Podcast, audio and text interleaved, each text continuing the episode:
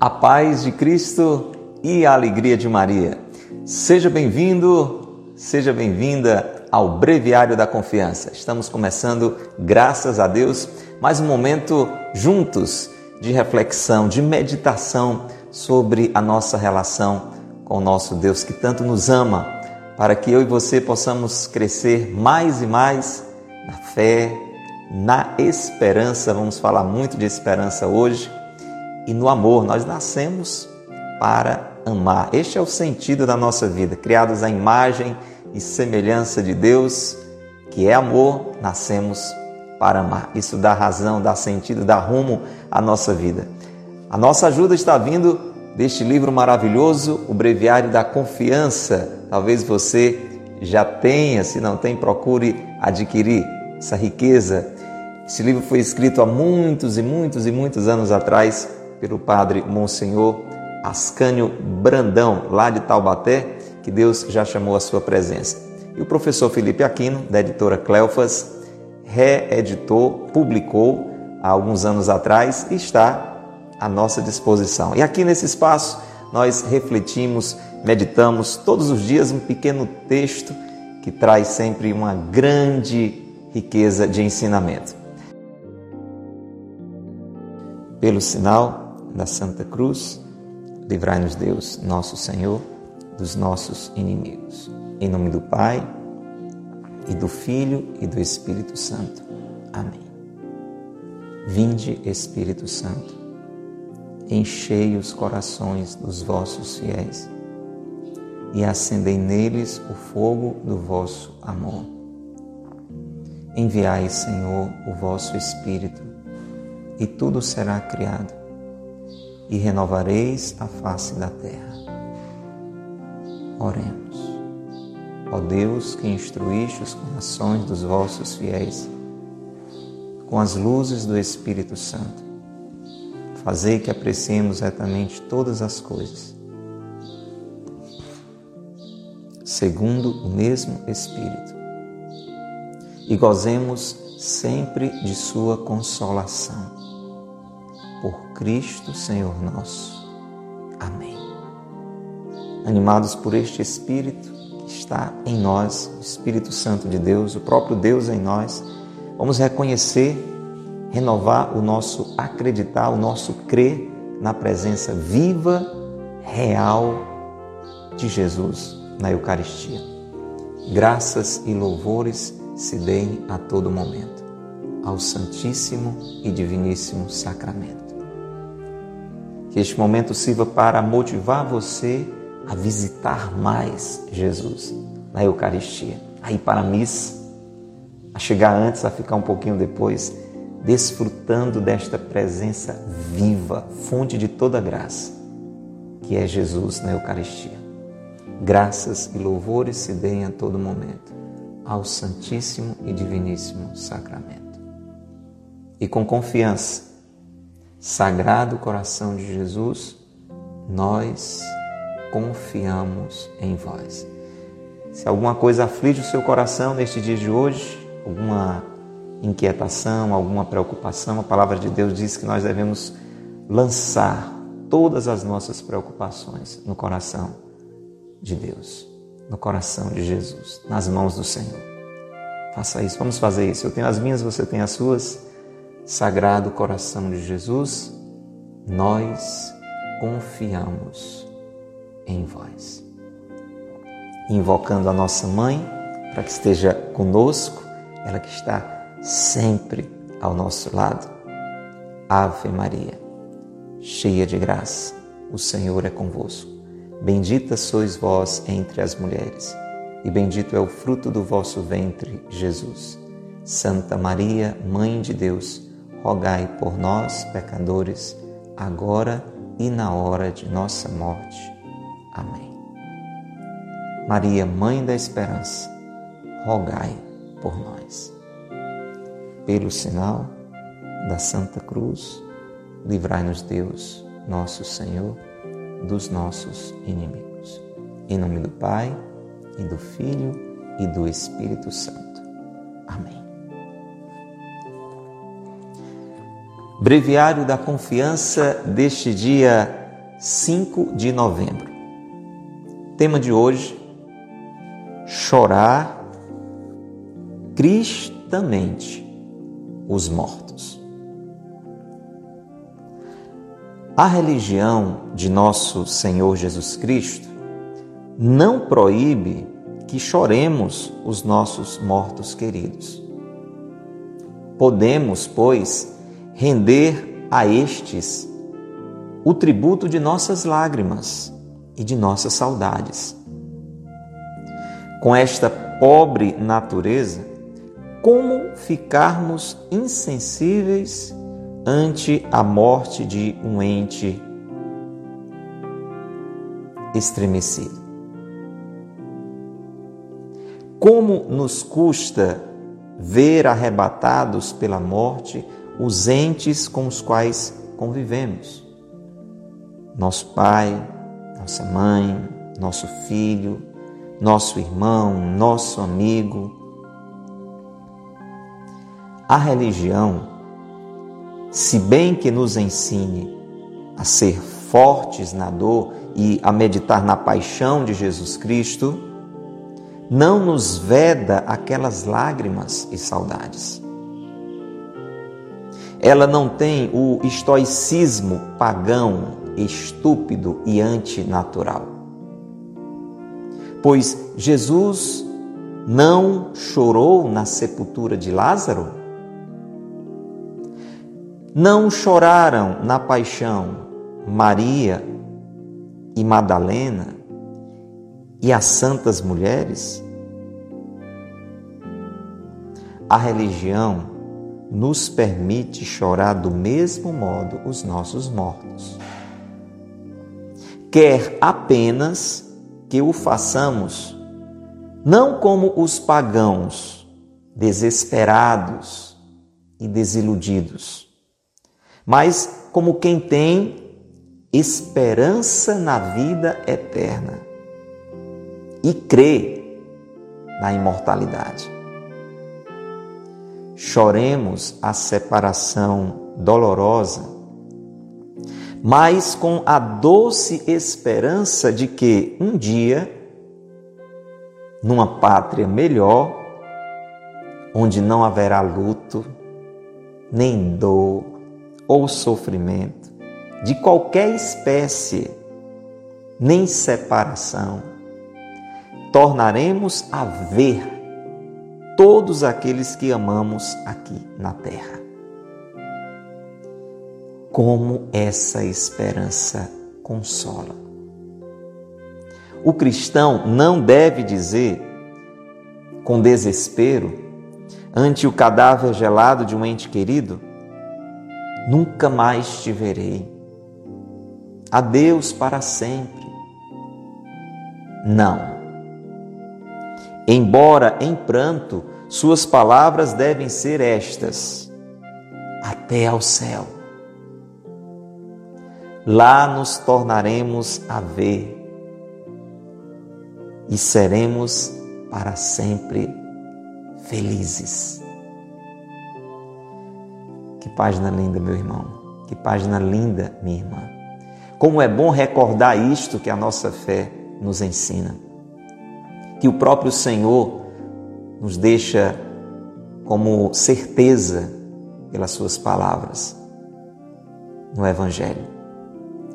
Verdades que, em meio à dor, muitas vezes nós esquecemos, sofremos e esquecemos.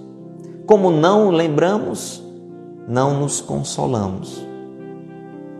E hoje o Monsenhor Ascânio traz mais uma página, a gente tem dito isto desde o início do mês, são páginas que nos levam a meditar nesta realidade da morte, mas mais do que a realidade da morte, do que nós temos como garantia depois da morte.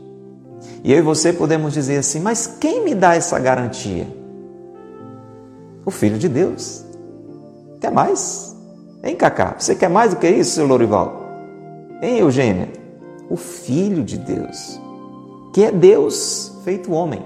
Deus desceu do céu, se fez um de nós para nos ensinar tudo que nós precisamos sobre a nossa vida, também sobre a morte.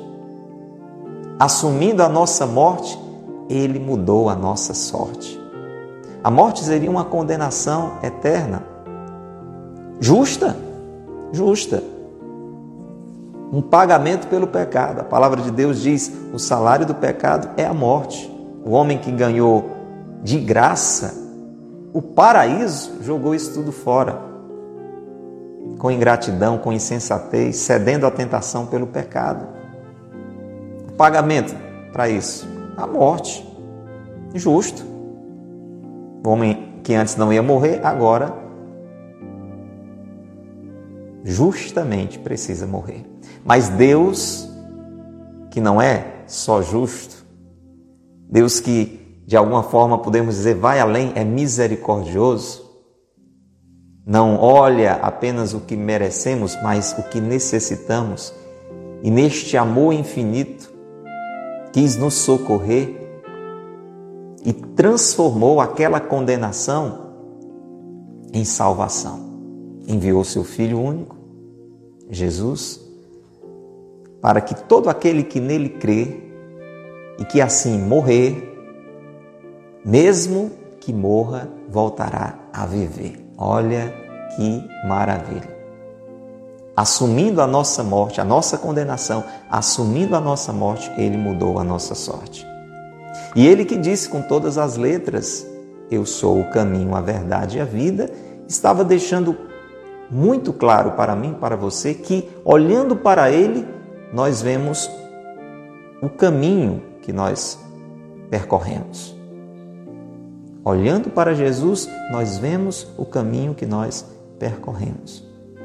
E encontramos nele a verdade sobre a eternidade. Isso é importante porque Muita gente faz confusão no juízo aí, nessa busca. Existe um anseio no meu coração e no seu, Renata, no seu também, Vicente, sobre essa realidade após a morte. Existe uma, uma certa curiosidade e isso é normal. Sabe por quê? Porque a gente não nasceu para morrer.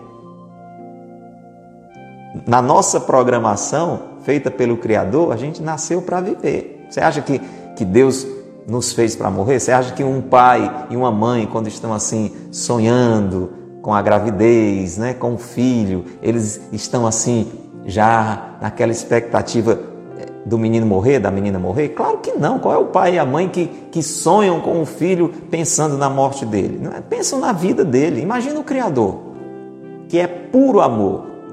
Ele nos fez para viver. A morte entrou no mundo pelo pecado. Então, por isso que existe naturalmente, está no nosso DNA espiritual, essa, essa rejeição com relação à morte. Pela marca do Criador em nós, que é o Senhor da vida. Mas Ele, que é puro amor, assumindo a nossa morte, mudou a nossa sorte e nos deu a possibilidade da eternidade. É importante a gente olhar para Jesus para que a gente não se confunda com outras ideias. Né? Por exemplo, tem gente que pensa que com a morte tudo se acaba. Não tem? Não tem, Isabel? Tem gente que pensa isso. Você concorda, Yasmin? Tem gente que tem esse pensamento. Você conhece alguém que pensa assim? Tem gente que pensa assim. A gente pode até olhar pessoas que pensam assim, às vezes, pela sua vida. Tem gente até que diz isso, né? Vamos aproveitar, já que o fim é a morte. Tem gente que pode não dizer, mas vive assim, achando que a vida é só essa. Então tem que se esbaldar, tem que se esbaldar, tem que fazer o que der na cabeça e, se jogar nos seus instintos, deu vontade, faz, até porque o fim é a morte. Tem gente que pensa isso. E não é verdade. Isto não é verdade. A nossa vida não acaba com a morte, ela passa pela morte. Tem outro tipo de pensamento errado, por exemplo. Tem gente que pensa que a gente morre e usa esse termo. Preste atenção, pode ser que você pense isso, né? E seja um cristão, uma cristã, e aí esse não é um pensamento cristão, não é o pensamento de uma cristã. Nós não vamos nem entrar aqui em uma polêmica, uma discussão, mas eu quero dizer isso que eu vou dizer, não é o que Jesus ensinou. Então tem gente que pensa que é assim: quando a gente morre, a gente desencarna e depois a gente reencarna. E o que eu sou hoje, na realidade, não era o que eu era ontem. Em outra encarnação, eu era... você já ouviu esse tipo de pensamento? Pode até ser que você pense isso também. Mas não foi isso que Jesus ensinou, não foi a verdade que Jesus trouxe em si. Qual foi esta verdade? Que Jesus mostrou nele mesmo. Ele é a verdade. Jesus nasceu, ok. Cresceu, né? nasceu, viveu, cresceu, cresceu, ok. Morreu, morreu. Aceitou morrer, mesmo sendo Deus, mas como homem, assumindo a nossa humanidade, morreu. E aí? Terminou tudo ali? Termina ali o Evangelho, Jesus morreu e foi maravilhoso tudo o que ele fez e ficou as lembranças do que ele disse. Não. O que é que a gente tem? Vamos continuar olhando a Jesus, vendo o que ele viveu e aprendendo com ele como eu e você devemos viver. Você sabe, Jesus morre numa sexta-feira, mas, mas na madrugada do domingo ele ressuscita. E é Jesus mesmo. E é Jesus mesmo. Diferente assim, porque era um corpo glorificado, mas não era uma outra pessoa. Era Jesus mesmo. Depois ele aparece aos discípulos em outras ocasiões e mostra, inclusive, que não é um espírito que tem corpo. Lembra de, de Tomé? Só acredite se eu ver, se eu botar o dedo lá, ele deixa. Então, morreu, voltou a viver.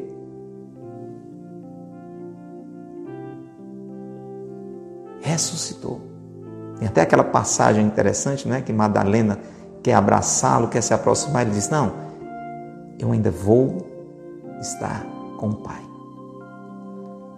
Então, nós vemos aí que existe, ele já tinha dito, ele já tinha dito. Depois nós vemos na prática, ele já tinha dito na casa do meu Pai há muitas moradas. Quando Jesus diz, Eu sou o caminho, a verdade e a vida, é neste mesmo trecho do Evangelho segundo São João. E ali ele já sinaliza essa realidade eterna.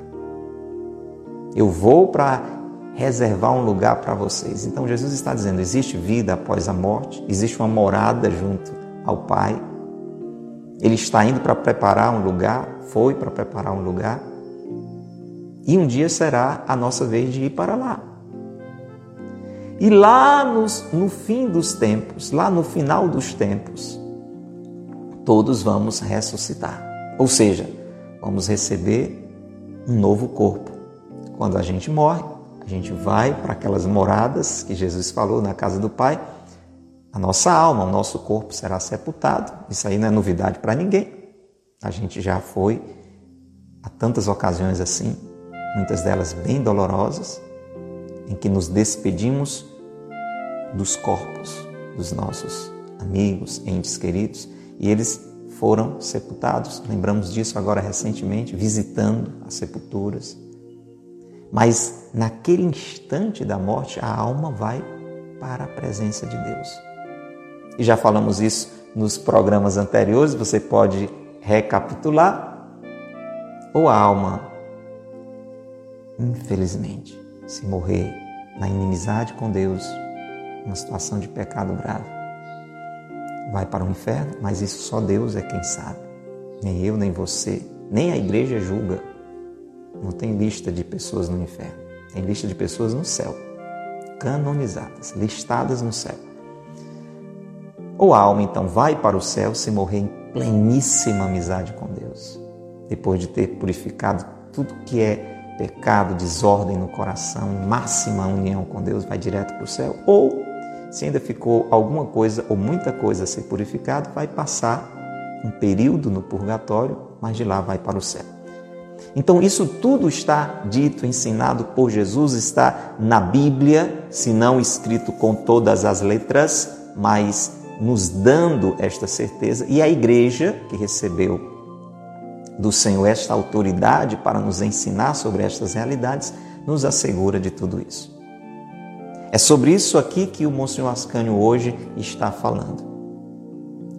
E ele vai dizer para mim, para você, algo que também deve nos aquietar. Porque às vezes, sabendo de tudo isso, a gente pensa que não pode chorar. Ou até fica com assim um certo peso na consciência por chorar diante da partida de uma pessoa que a gente ama. Veja o que Monsenhor Ascânio então vai dizer, que a nossa religião, que a religião católica, apostólica, romana, a religião de nosso Senhor Jesus Cristo, tu és Pedro, e sobre esta pedra eu edificarei a minha igreja. Como também os demais cristãos, que não sejam necessariamente católicos, como cristãos, nós não somos proibidos de chorar os nossos mortos queridos. Então não existe aí um erro, não existe aí uma falha, não existe aí uma fraqueza, não existe aí uma falta de fé, alguém que chora diante da morte de alguém que ama. Podemos render a eles este tributo das nossas lágrimas da nossa saudade. Com esta pobre natureza, com a fraqueza da nossa natureza, como é que nós podemos pensar que conseguiríamos ficar insensíveis diante da morte de alguém que tanto bem queremos, que nos fez tanto bem na vida? É até estranho alguém pensar isso. Porque nos custa ver arrebatados pela morte aquelas pessoas com as quais nós convivemos.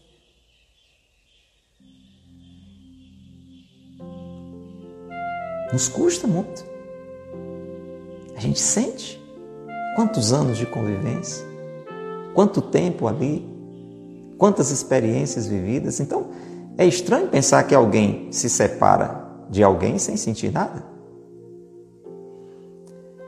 A religião nos ensina que temos que ser fortes na dor, que temos que olhar, e muitas vezes você sabe que, que nós juntos fazemos isso aqui no Breviário da Confiança encarar os sofrimentos da vida, olhando para a paixão de Jesus. Mas isto não nos proíbe as lágrimas e a saudade. Uma coisa não proíbe a outra. Sim, temos que ser fortes na dor, temos que olhar para a paixão de Jesus, encontrar no sofrimento um amadurecimento, mas isso não tem nada a ver com a proibição de chorar, de sentir saudades. E aí o Monsenhor Ascânio cita um, uma filosofia que não é cristã, embora tenha influenciado às vezes pensamento dos cristãos, e lá no fundo talvez tenha alguma coisa que teria algum sentido, mas precisava de muita purificação, de muita elevação, que tem muito pensamento de filósofos. Desculpa aí, meu povo Sabe que assim, ouvir o galo cantar, mas não sabe bem aonde. Né? Quer dizer, existe ali uma, até uma boa intenção, né? mas não é bem aquilo. Então, o estoicismo é um, uma filosofia muito antiga, onde dizia assim, que a pessoa para ser feliz, ela tem que viver assim meio que anestesiada. Então, ela tem que se conformar com tudo que acontecer na vida dela. Resumindo assim, em poucas e pobres palavras, seria isso, esse pensamento é, do estoicismo pagão que o Monsenhor Ascânio. Estou falando aqui, se você tiver o breviário ou leu, não é? ou ouviu, deve estar dizendo assim, que arrumação é essa, né? Então essa é uma filosofia, pode até ser que você conheça gente assim, que nem sabe que é estoico, né? Que vive o estoicismo. Mas é assim, é uma pessoa que vai se tornando cada vez mais fria, e mais indiferente a tudo que lhe acontece, porque aconteceu, aconteceu, faz parte, a vida segue e é isso mesmo. Só que essa pessoa ela não é movida por uma esperança. Ela busca uma conformação vazia. Ela até pensa, não existe algo que governa, algo, né? logos, alguma coisa assim que governa o universo e as coisas são assim. Tinha que acontecer, aconteceu, mas não coloca Deus nesse negócio aí. Esse é o problema, entendeu, Juscelia? Viu, Maís? É o problema. A pessoa até está com uma certa noção de que existe realmente uma providência divina, de que existe alguém que tudo governa. Mas se você não sabe que este alguém é Deus, e se você não sabe que este alguém lhe ama, a coisa já começa a complicar e muito. E se você acha que consegue fazer isso só com as suas forças, aí é que a coisa complica mesmo. Porque lidar com a contrariedade precisa da ajuda da divindade. Até certo ponto tem gente que vai com seus esforços se controlando, né? Vai se endurecendo, vai se amargurando mas, gente, lidar com essas realidades da vida, com as surpresas da vida, com os sofrimentos da vida, isso é fruto da graça de Deus. Então, por isso que o Monsenhor está dizendo que isso aqui não tem nada a ver com o estoicismo pagão, que ele chama de estúpido e antinatural. Porque o natural é você sentir. É natural você sentir. Uma pessoa que fica indiferente diante da morte de uma pessoa próxima a si, isso, isso é antinatural. Estou falando indiferente, não sente. Estou falando uma pessoa que não chora, porque isso tem a ver com temperamento. Tem pessoas que choram com mais facilidade, tem pessoas que não choram com tanta facilidade. E, e o fato da pessoa não chorar não quer dizer que ela não está sentindo. Às vezes até mais do que quem está chorando. Não é essa a questão. A questão que ele está condenando é essa filosofia né, distorcida que incentiva as pessoas a uma conformação insensível, anestesiada, né, baseada em uma razão superior e vai levando a vida. Não é disso que ele está falando. Pelo contrário. Ele até diz: Jesus, Jesus, ele não chorou? Você vê Jesus chorando ali quando vê todas as consequências que Jerusalém iria sofrer porque não estava aceitando a visita dele? E você vê, e tem tudo a ver com isso que a gente está falando, diante da morte do seu amigo Lázaro, um dos amigos mais próximos de Jesus, era aquela família, Marta, Maria e Lázaro, em Betânia, e Jesus chora. E olha, e olha que Jesus sabia que Lázaro ia voltar a viver. Estava nos planos dele. Quando ele soube que Lázaro estava doente, ele disse: essa doença é para a glória de Deus. Então, mesmo sabendo, muito mais do que eu e você cremos, Jesus chora porque Jesus era 100% homem. Então esta sensibilidade ela faz parte da nossa natureza humana e é algo maravilhoso nós sermos sensíveis. Nós temos esta sensibilidade. É dom de Deus, está na nossa natureza, foi Deus quem nos deu. Então Jesus, na sua humanidade, o próprio Jesus chorou. Então não tem nada errado em chorar, tá bom, gente? Isso é importante ficar claro. E o Monsenhor vai citando mais. Maria, você acha que Nossa Senhora não está escrito na Bíblia, mas é uma questão de bom senso. Você acha que Nossa Senhora, mesmo firme, de pé, aos pés da cruz de Jesus, vendo o seu filho naquelas condições, você acha que Nossa Senhora não chorou? Claro que chorou.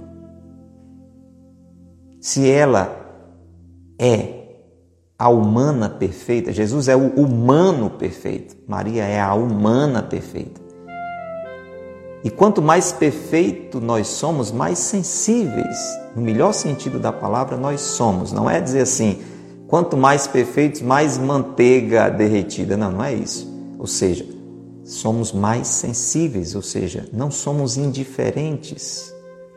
Por isso que uma pessoa que tem uma humanidade mais aperfeiçoada, ela se sensibiliza, volto a dizer no sentido mais profundo da palavra, com o sofrimento dos outros. Pode até ela não chorar, né? porque tem gente que tem dificuldade de chorar pelo seu temperamento, mas ela sente a dor do outro. Então isso faz parte da humanidade na perfeição que Deus fez. Então não é difícil entender que Nossa Senhora chorou diante da morte de Jesus. E, e com ela, Madalena e as santas mulheres. Então, se eles choraram, por que eu e você não poderíamos chorar? Agora preste bem atenção, essa parte que é aonde o Monsenhor Ascânio quis chegar e eu e você precisamos chegar. A religião nos permite chorar pelos nossos mortos, mas quer que façamos isso não como os pagãos. E como é que os pagãos, aqueles que não têm uma fé, aqueles que não acreditam em Deus, como é que eles fazem? Ou como os estoicos, que a gente citou agora há pouco, procurando forças, sei lá onde, para ficar indiferentes, né? e talvez chorando à força, né? a lágrima escorrendo e a pessoa sem querer se dobrar diante daquilo, ou desesperados, ou desiludidos.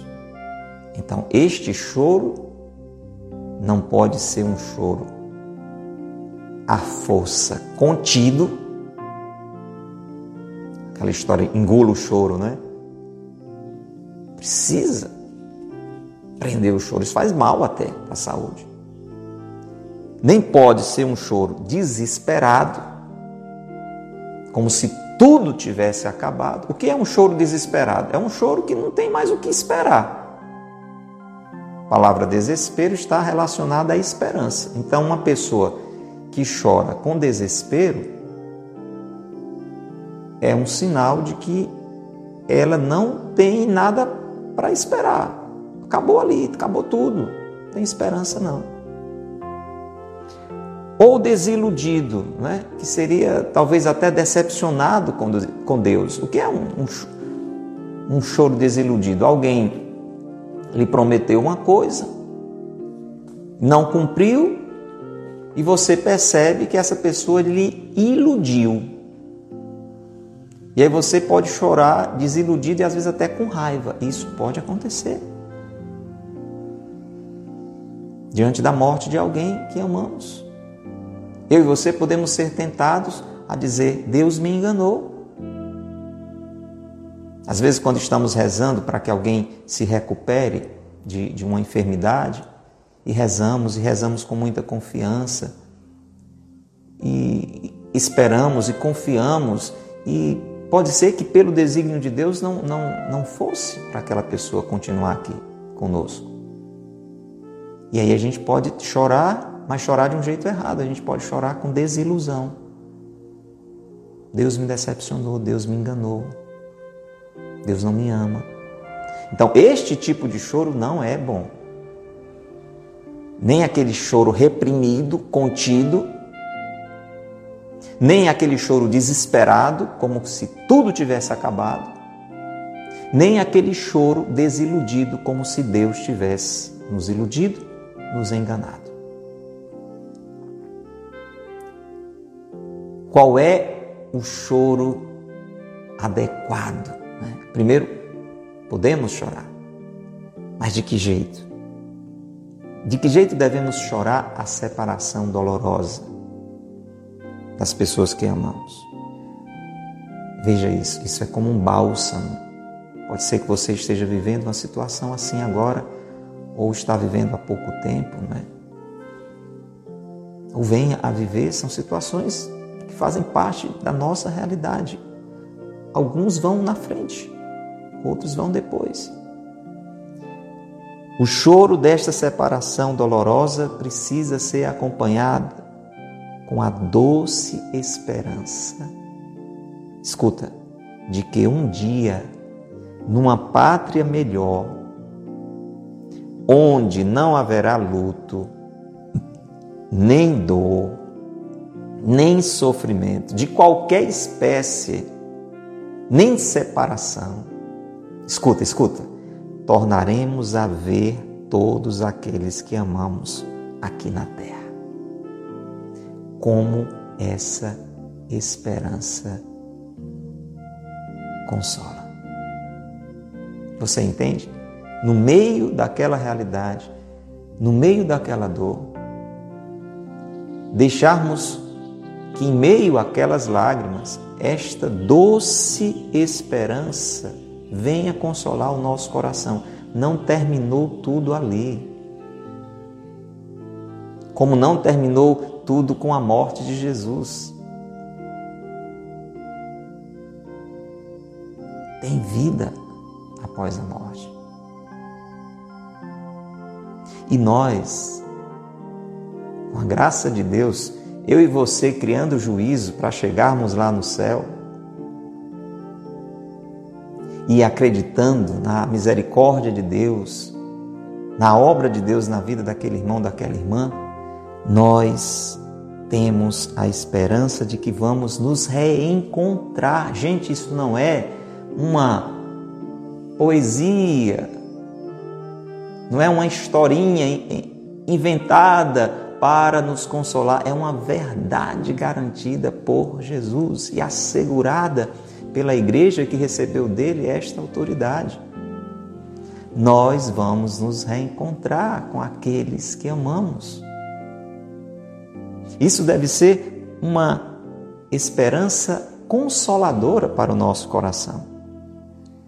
Por isso, o Monsenhor Ascânio diz: o cristão, o pagão pode até dizer isso, não deve, mas Pode, né?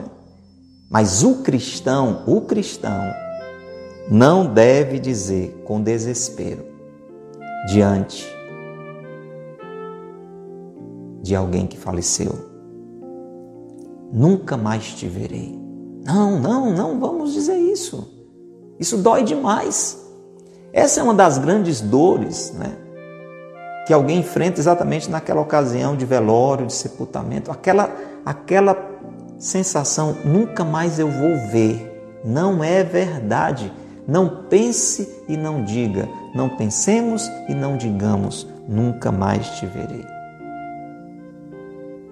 Adeus para sempre. Não. Não, não adeus para sempre. Mesmo no meio do choro, no meio do pranto, as nossas palavras devem ser até o céu até o céu.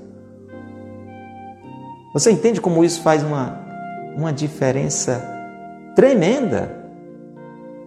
Quando nós nos despedimos de alguém que vai viajar, você já deve ter experimentado isso, né? Às vezes até uma viagem breve, né? A pessoa vai até voltar logo. É, a gente, se a gente gosta muito da pessoa, a gente sente saudade, né? Ainda mais se é uma viagem longa e para um lugar distante, aí é que a saudade aumenta mesmo, né? Você fica com aquela sensação, né, de que vai demorar a ver a pessoa. Mas existe, né, uma consolação porque é, na maioria das vezes, talvez tenha situação em que a pessoa vai viajar para tão longe, tão longe, tão longe e vai morar lá e talvez você nunca vá para lá, então é, é meio que uma despedida nesse comparativo aqui na Terra meio, meio que para sempre, nesse modo de dizer, né? Mas o que, é que eu estou querendo trazer para você? Nessa ocasião existe a saudade, mas na maioria das vezes você, você diz, não, mas se Deus quiser, não é? No, no mês que vem, aí mesmo que seja, não, se Deus quiser ano que vem eu vou lá, ou então se Deus quiser daqui a três anos você volta. Então essa percepção de que a gente vai ver de novo a pessoa, isso alivia muito o nosso coração. Sem falar de que, como é que a gente alivia a saudade nessa realidade aqui da Terra? Como é que a gente alivia? A gente liga para a pessoa, né?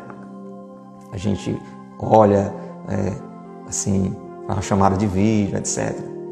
Isso nós não podemos fazer na nossa religião cristã. Atenção, vamos abrir aqui outro parêntese, né? Porque tem gente que, para aliviar a saudade, procura às vezes uma outra religião que lhe dá a possibilidade, ou pelo menos diz que lhe dá a possibilidade, de falar com os mortos. Isso a Bíblia condena, invocar, né?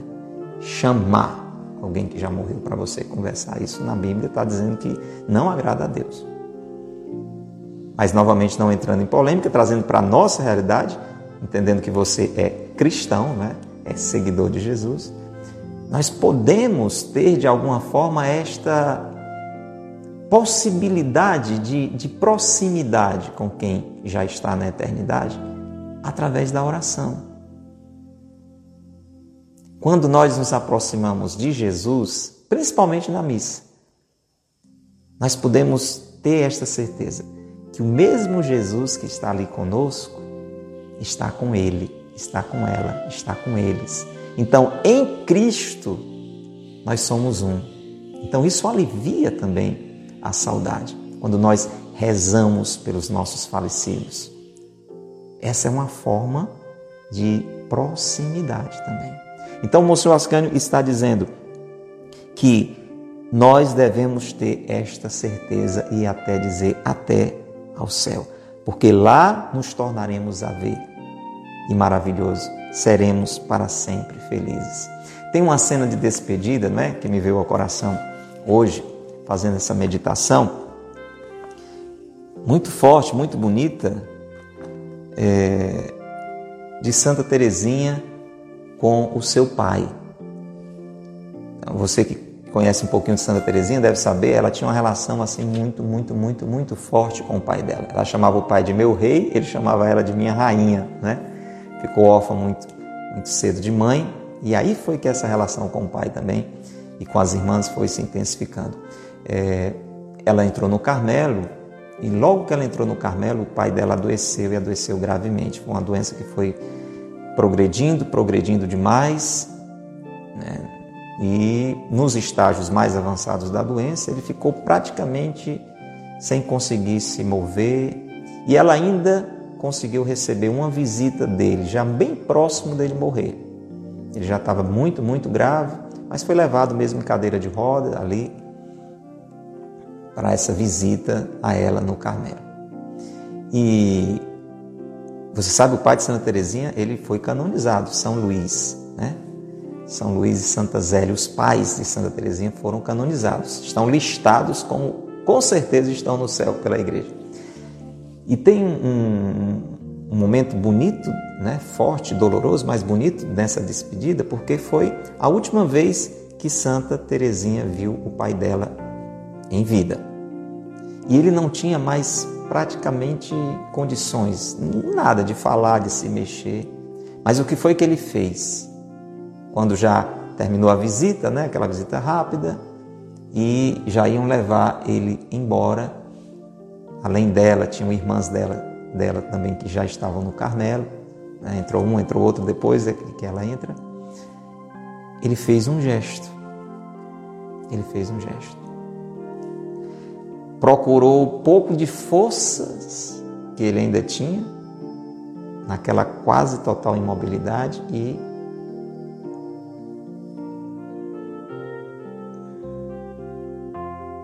aponta para o céu coisa linda. Era uma forma de dizer, minhas filhas, até o céu.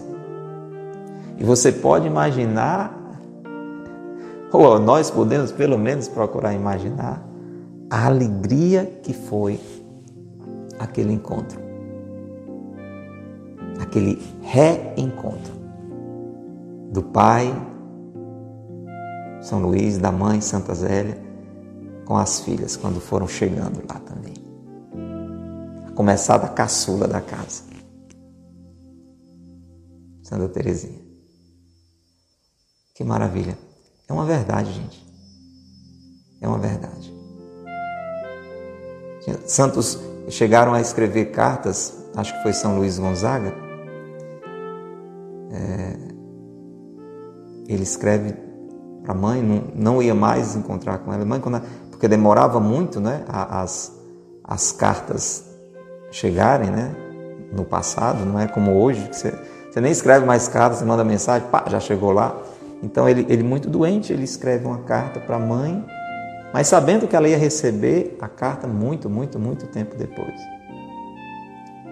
Então ele na carta ele diz mais ou menos assim que que sabe, olha, coisa de santo, né? Só a graça de Deus mesmo, né? Que sabe que quando ela receber a carta, ele não vai estar mais nesta vida.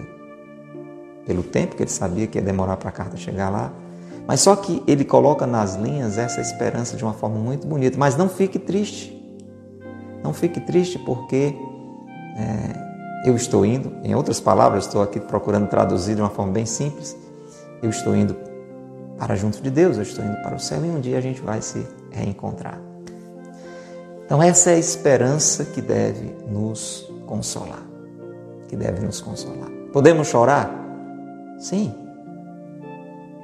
Mas deixando esta esperança nos consolar. Podemos chorar, mas deixando esta esperança nos consolar. Vamos rezar? Vamos rezar? Jesus, nós queremos te agradecer, te bendizer por este momento que o Senhor, na sua divina providência, está nos permitindo de crescermos na fé, de crescermos no amor, de crescermos na esperança. Senhor, dai-nos esta compreensão das realidades futuras que esta compreensão seja para cada um de nós que aqui está consolação. Enche-nos, Senhor, desta doce esperança de que um dia nos encontraremos com todos os nossos que já foram junto de Ti, na pátria do céu, onde não há luto, não há dor, não há sofrimento, não vamos nos separar nunca mais mas vamos nos tornar a ver. Enche-nos desta consolação. Sagrado coração de Jesus, nós confiamos em vós. Pai nosso que estais nos céus, santificado seja o vosso nome. Venha a nós o vosso reino. Seja feita a vossa vontade assim na terra como no céu. O pão nosso de cada dia nos dai hoje. Perdoai-nos as nossas ofensas, assim como nós perdoamos a quem nos tem ofendido. Não nos deixeis cair em tentação, mas livrai-nos do mal. Amém. Maria, Mãe da Esperança, rogai por nós. Em nome do Pai, e do Filho, e do Espírito Santo.